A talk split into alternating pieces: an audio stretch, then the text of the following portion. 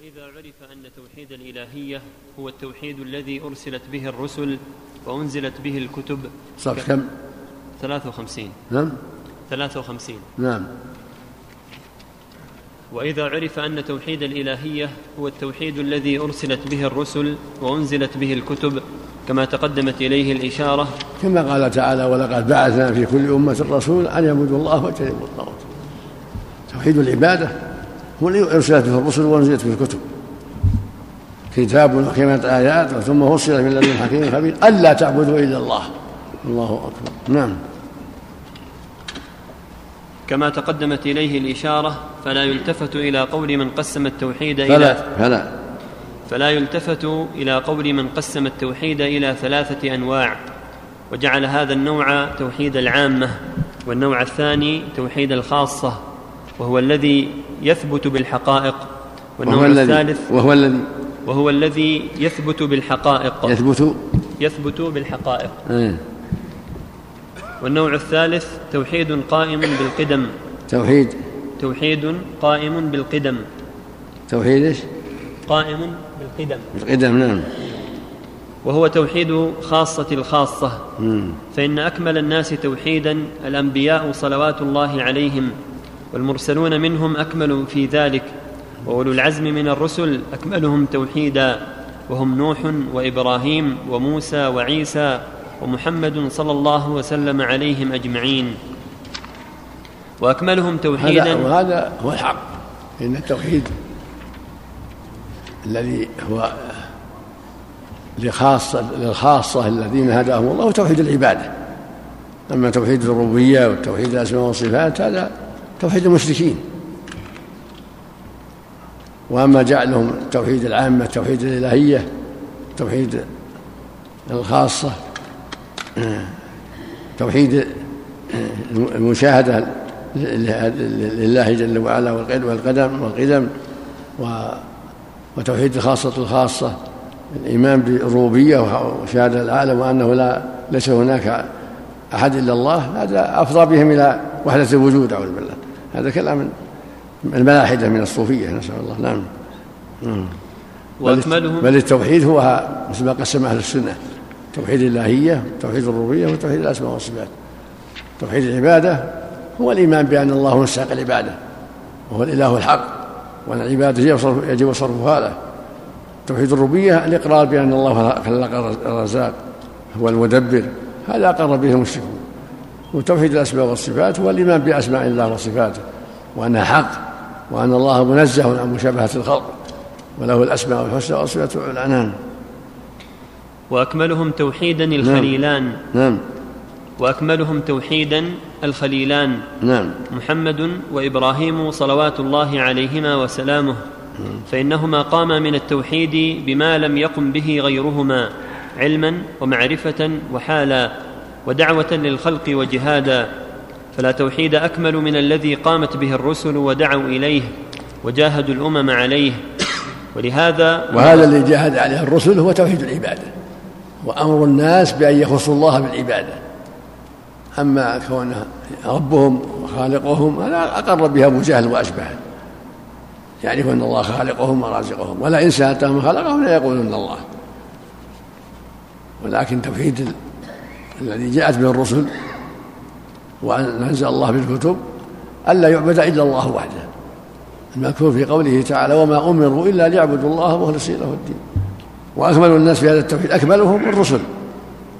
ثم أولو العزم الخمسة وهم نوح وإبراهيم وموسى وعيسى ومحمد هؤلاء هم أولو العزم. المذكور في قوله تعالى جل, جل وعلا وإذا أخذ ربه وإذا أخذنا من النبيين ميثاقه ومنك ومن نوح. وإبراهيم وموسى وعيسى أن أقيموا الدين. وأكملهم في ذلك إبراهيم ومحمد عليهم الصلاة والسلام. ثم بقية المؤمنين بعد الرسل خواص المؤمنين نعم. ولهذا أمر سبحانه نبيه صلى الله عليه وسلم أن يقتدي بهم فيه كما قال تعالى بعد ذكر مناظرة إبراهيم قومه في بطلان الشرك وصحة التوحيد وذكر الأنبياء من ذريته, من ذريته أولئك الذين هدى الله فبهداه مقتده. فلا أكمل من توحيد من أمر رسول الله صلى الله عليه وسلم أن يقتدي بهم. وكان صلى الله عليه وسلم يعلم أصحابه إذا أصبحوا أن يقولوا أصبحنا على فطرة الإسلام وكلمة الإخلاص ودين نبينا محمد وملة أبينا إبراهيم حنيفا مسلما وما كان من المشركين. فملة إبراهيم التوحيد ودين محمد صلى الله عليه وسلم ما جاء به من عند الله قولا وعملا واعتقادا. وكلمة الإخلاص هي شهادة أن لا إله إلا الله وفطرة الإسلام هي ما فطر عليه عباده من محبته وعبادته وحده لا شريك له والاستسلام له عبودية وذلا وانقيادا وإنابة. فهذا هو توحيد خاصة الخاصة الذي من رغب عنه فهو من أسفه السفهاء. قال تعالى ومن يرغب عن ملة إبراهيم إلا من سفه نفسه ولقد اصطفيناه في الدنيا وإنه في الآخرة لمن الصالحين. إذ قال له ربه أسلم قال أسلمت لرب العالمين وكل من له حس سليم وعقل يميز به. لا يحتاج في الاستدلال إلى أوضاع أهل الكلام والجدل واصطلاحهم وطرقهم البتة بل ربما يقع بسببها في شكوك وشبه يحصل له بها الحيرة والضلال والريبة. فإن التوحيد إنما ينفع إذا سلم قلب صاحبه من ذلك وهذا هو القلب السليم الذي لا يفلح إلا من أتى الله به. ولا شك أن النوع الثاني والثالث من التوحيد الذي ادعوا أنه توحيد الخاصة وخاصة الخاصة ينتهي إلى الفناء الذي يشمر إليه غالب الصوفية وهو درب خطر يفضي إلى الاتحاد. انظر إلى ما أنشده شيخ الإسلام أبو إسماعيل الأنصاري رحمه الله تعالى حيث يقول ما وحد الواحد من واحد إذ كل من وحده جاحد. توحيد من ينطق عن نعته عارية أبطلها الواحد. توحيده إياه توحيده ونعت من ينعته لاحد. وإن كان قائله رحمه الله لم يرد به الاتحاد لكن ذكر لفظا مجملا محتملا جذبه به الاتحادي إليه وأقسم بالله جهد أيمانه إنه معه.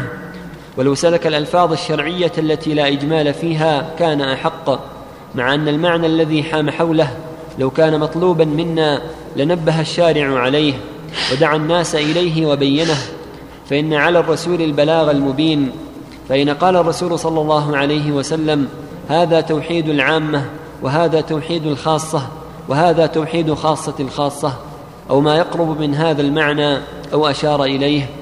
هذه النقول والعقول حاضرة فهذا كلام الله المنزل على رسوله صلى الله عليه وسلم. وهذه سنة الرسول وهذا كلام خير القرون بعد الرسول وسادات العارفين من الأئمة. هل جاء ذكر الفناء فيها وهذا التقسيم عن أحد منهم هو توحيد الخاصة هو توحيد العبود العبادة هو توحيد المؤمنين توحيد الرسل هو الإيمان بأن الله هو المستحق العبادة لا شريك له جل وعلا ولا كفوا له ولا ند له هذا هو توحيد الخاص توحيد الرسل وأتباعهم إلى يوم القيامة. هو التوحيد الذي شرعه الله لعباده وأمرهم به وألزمهم به. وهو الذي قال فيه جابر أهل بالتوحيد يعني لبيك اللهم لبيك لا شيء لبيك لا شريك لك لبيك. وهو التوحيد الذي بينه سبحانه في قوله فاعلم أنه لا إله إلا الله لذنبك. فاعبد الله مخلصا له الدين. وما أمروا إلا ليعبدوا الله مخلصين له الدين. إياك نعبد وإياك نستعين. هو تنزيهه عن وجود معبود معه سواه. لا ملك مقرب ولا نبي مرسل ولا غيرهم. ليس هناك معبود بحق سواه. ذلك بأن الله هو الحق وأن ما يدعون من دونه هو الباطل. فمن دعا نبيا أو ملكا أو رجلا صالحا أو شمسا أو قمرا أو غير ذلك فقد ألحد في دين الله وأتى بالشرك الأكبر وصار من أبعد الناس عن الله. وإنما التوحيد والإيمان أن تخص الله بالعبادة. مع طاعة الأوامر وترك النواهي. نعم. هل جاء ذكر الفناء فيها وهذا التقسيم عن أحد منهم؟ وإنما حصل هذا من زيادة الغلو في الدين المشبه لغلو الخوارج بل لغلو النصارى في دينهم. وقد ذم الله تعالى الغلو في الدين ونهى عنه. فقال تعالى يا أهل الكتاب لا تغلوا في دينكم ولا تقولوا على الله إلا الحق. قل يا أهل الكتاب لا تغلوا في دينكم غير الحق ولا تتبعوا أهواء قوم قد ضلوا من قبل وأضلوا كثيرا وضلوا عن سواء السبيل. وقال صلى الله عليه وسلم لا تشددوا فيشدد الله عليكم فإن من كان قبلكم شددوا فشدد الله عليهم. فتلك بقاياهم في الصوامع والديارات رهبانية ابتدعوها ما كتبناها عليهم رواه أبو داود. قوله ولا شيء مثله. اتفق أهل السنة على أن الله ليس كمثله على أبي رواه أبو داود علق شيء؟ قال في الأدب باب في الحسد وأخرجه كذلك أبو يعلى من حديث سعيد بن عبد الرحمن بن أبي العمياء أن سهل بن أبي أمامة حدثه أنه دخل هو وأبوه على أنس بن مالك بالمدينة وذكر صفة صلاة عمر بن عمر بن عبد العزيز فقال إن رسول الله صلى الله عليه وسلم كان يقول لا تشددوا وسنده قابل للتحسين وذكره السيوطي في الجامع الكبير وزاد نسبته إلى الضياء ورواه من حديث سهل بن حنيف البخاري في تاريخه والطبراني في الكبير والأوسط مجمع البحرين وفي سنده عبد الله بن صالح كاتب الليث وهو ضعيف وباقي رجاله ثقات. عبد الله بن صالح. لا بأس به احتج به البخاري وروى عنه البخاري رحمه الله. والشواهد كثيرة. الرسول صلى الله عليه وسلم حذر من البدع والتشديد. فلا ينبغي للعاقل أن يشدد بل ينبغي له أن يرضى بما رضي الله به. ولما رأى النبي صلى الله عليه وسلم حبلا بين السواري معلق قال ما هذا؟ قالوا فلانة. كانت تعبت تعلقت به في التهجد بالليل قال اقطعوه. اكلفوا من ما تطيقون فإن الله لا يمل حتى تملوا ولما قال جماعة من الصحابة قال أحدهم لما سألوا عن عمل النبي صلى الله عليه وسلم كأنهم, كأنهم تقالوا عمل النبي. فقال أحدهم أما أنا فأصلي ولا أنام. وقال الآخر أما أنا فأصوم ولا أفطر. وقال الآخر أما أنا فلا أتزوج النساء. فلما بلغ النبي صلى الله عليه وسلم خطب الناس. وقال ما بال أقوام قالوا كذا وكذا.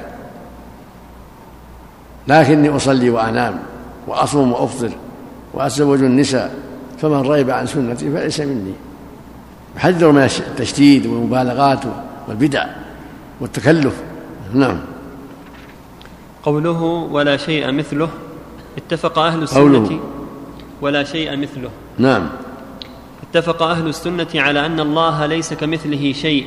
لا في ذاته ولا في صفاته ولا في أفعاله.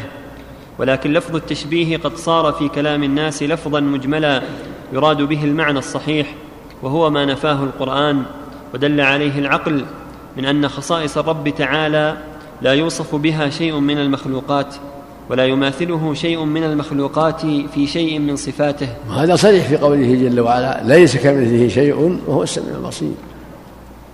قوله جل وعلا فلا تضربوا لله الأمثال. إن الله يعلم وأنتم لا تعلمون. ولم يكن له كفوا أحد. فلا تجعلوا لله أندادا. هو سبحانه كامل في ذاته وصفاته وأفعاله لا شبيه له.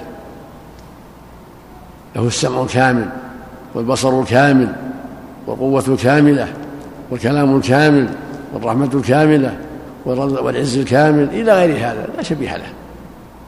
كل ما اتصف به كمال محض لا لا نقص فيه. فلهذا لا شيء مثله كما قال تعالى ولا ليس كمثله شيء وهو السميع البصير. هل تعلم له سميا نعم. ليس كمثله شيء رد على الممثلة المشبهة وهو السميع البصير رد على النفاة المعطلة. فمن جعل صفات الخالق مثل صفات المخلوق فهو المشبه المبطل المذموم. ومن جعل صفات المخلوق مثل صفات الخالق فهو نظير النصارى في كفرهم. ويراد به أنه لا يثبت لله شيء من الصفات فلا يقال له قدرة ولا علم ولا حياة لأن العبد موصوف بهذه الصفات. ولازم هذا القول أنه لا يقال له حي عليم قدير لأن العبد يسمى بهذه الأسماء. وكذا كلامه وسمعه وبصره ورؤيته وغير ذلك. هذا قول الجهمية. معناها التعطيل. يعني كان لا, لا يقال له رحيم ولا سميع ولا بصير ولا معناها التعطيل معناها العدم. ولكن له الحياة وله السمع وله البصر وله الكلام وله الرضا وله الغضب لكن لا مثل له ليس كمثله شيء. يغضب لا كغضبنا ويرضى لا كرضانا ويسمع لا كسمعنا ويبصر لا كبصرنا بل له السمع الكامل. يسمع دبيب النملة السوداء في الصخرة السوداء الصمة في الليلة الظلماء له السمع الكامل والبصر الكامل. لا يشبهه شيء لأن له الكمال المطلق في جميع صفاته سبحانه وتعالى. أما المخلوق صفاته ضعيفة سمعه ضعيف بصره ضعيف حياته ضعيفة أقل شيء يؤثر عليه. إذا غطيت حاجة من الحاجات بثوب صفيق ما أدرى وش اللي وراه إذا سك الباب ما أدرى وش اللي في البيت. ما عنده كل شيء محدود كل شيء محدود. وعقله محدود بصره محدود كلامه محدود يسمعه من حوله إلى غير ذلك. نعم. وهم يوافقون أهل السنة على أنه موجود عليم قدير حي والمخلوق يقال له موجود حي عليم قدير ولا يقال هذا تشبيه يجب نفيه وهذا مما دل عليه الكتاب والسنة وصريح العقل. ولا يخالف فيه عاقل فإن الله سمى نفسه بأسماء وسمى بعض عباده بها وكذلك سمى صفاته بأسماء وسمى ببعضها صفات خلقه وليس المسمى كالمسمى فسمى نفسه حيا عليما قديرا رؤوفا رحيما عزيزا حكيما سميعا بصيرا ملكا مؤمنا جبارا متكبرا. وقد سمى بعض عباده بهذه الأسماء فقال يخرج الحي من الميت وبشروه بغلام عليم فبشرناه بغلام حليم بالمؤمنين رؤوف رحيم فجعلناه سميعا بصيرا. قالت امرأة العزيز وكان وراءهم ملك أفمن كان مؤمنا؟ كذلك يطبع الله على كل قلب متكبر جبار. ومعلوم أنه لا يماثل الحي الحي ولا العليم العليم ولا العزيز العزيز وكذلك سائر الأسماء. وقال تعالى ولا يحيطون بشيء من علمه أنزله بعلمه وما تحمل من أنثى ولا تضع إلا بعلمه فإن الله هو الرزاق ذو القوة المتين أولم يروا أن الله الذي خلقهم هو أشد منهم قوة؟ وعن جابر رضي الله عنه قال كان رسول الله صلى الله عليه وسلم يعلمنا الاستخارة في الأمور كلها كما يعلمنا السورة من القرآن يقول إذا هم أحدكم بالأمر فليركع ركعتين من غير الفريضة ثم ليقل اللهم إني أستخيرك بعلمك وأستقدرك بقدرتك وأسألك من فضلك العظيم فإنك تقدر ولا أقدر وتعلم ولا أعلم وأنت علام الغيوب. اللهم إن كنت تعلم أن هذا الأمر خير لي في ديني ومعاشي وعاقبة أمري أو قال عاجل أمري وآجله فاقدره لي ويسره لي ثم بارك لي فيه وإن كنت تعلم أن هذا الأمر شر لي في ديني ومعاشي وعاقبة أمري أو قال عاجل أمري وآجله فاصرفه عني واصرفني عنه واقدر لي الخير حيث كان ثم ردني به. قال ويسمي حاجته رواه البخاري. هذا حديث عظيم في الاستخارة فيه إثبات الصفات العظيمة والاستخارة في الشيء اللي قد يشتبه على الإنسان عاقبته أو أو كيف الوصول إليه. أما الشيء الواضح الذي ما فيه الشبهة هذا ما فيه استخارة كيف يصلي؟ كيف يصوم؟ كيف يفعل ما فيه استخارة كيف يتغدى؟ كيف يتعشى؟ لكن الشيء اللي يهمه وعنده فيه اشتباه. مثل بيخاطب بنت فلان وعنده شك. هل هو مناسب أو يستخير الله؟ اللهم كنت تعلم أن أزواجي بفلانة خير لي في ديني ودنياي. هذا طيب. بيسافر. يسافر المدينة مكة مصر للشام. وعنده شك في السفر الطريق فيه خطر. فيقول اللهم يستخير ان كان سفري إلى اخره بيشتري بيت أو بيشتري نخل. وعنده شك هو مناسب ولا مو مناسب؟ يستخير الله. اللهم كنت تعلم أن شرائي هذا البيت أو شراء هذا النخل خير لي في ديني يسره لي. يعني الشيء اللي في شبهة. ما يقول اللهم إني استخيرك بعلمك. اللهم إن كنت تعلم ان صلاة الظهر خير لي ان صلاة العصر. هذا ما في استخاره أو اللهم إن كنت تعلم ان حجي أو صومي رمضان. لا ما في لكن لو كان في الطريق طريق الحج. اللهم إن كنت تعلم ان سلوكي الطريق الفلاني خير لي أو سلوكي الطريق الفلاني خير لي أو حجي هذا العام خير لي. عند الشك في هذا العام بأسباب حروب أو بأسباب أشياء. نعم فالاستخاره إذا هم بأمر يعني في أمر له في الشبهه يستخير نعم. وفي حديث عمار بن ياسر الذي رواه النسائي وغيره عن النبي صلى الله عليه وسلم أنه كان يدعو بهذا الدعاء. اللهم بعلمك الغيب وقدرتك على الخلق أحيني ما كانت الحياة خيرا لي وتوفني إذا كانت الوفاة خيرا لي. اللهم إني أسألك خشيتك في الغيب والشهادة وأسألك كلمة الحق في الغضب والرضا واسألك القصد في الغنى والفقر واسألك نعيما لا ينفد وقرة عين لا تنقطع واسألك الرضا بعد, بعد القضاء واسألك برد العيش بعد الموت واسألك لذة النظر إلى وجهك الكريم والشوق إلى لقائك في غير ضراء مضرة ولا فتنة مضلة. اللهم زينا بزينة الإيمان واجعلنا هداة مهتدين. وهذا حديث جيد صحيح له معاني عظيمة رواه النسائي هذا عظيم. عن الله عن عمار به ياسر اللهم بعلمك الغيب وقدرتك أحيني ما علمت الحياة خيرا. وتوفني إذا كانت الوفاة خيرا. هذا المعنى العظيم إلى آخره. دعاء عظيم. اشتمل على ثلاثة عشر مسألة. الله أكبر. نعم. فقد سمى الله ورسوله صفات الله علما وقدرة وقوة. وقد. فقد سمى الله ورسوله صفات الله علما وقدرة وقوة. بارك. سم الله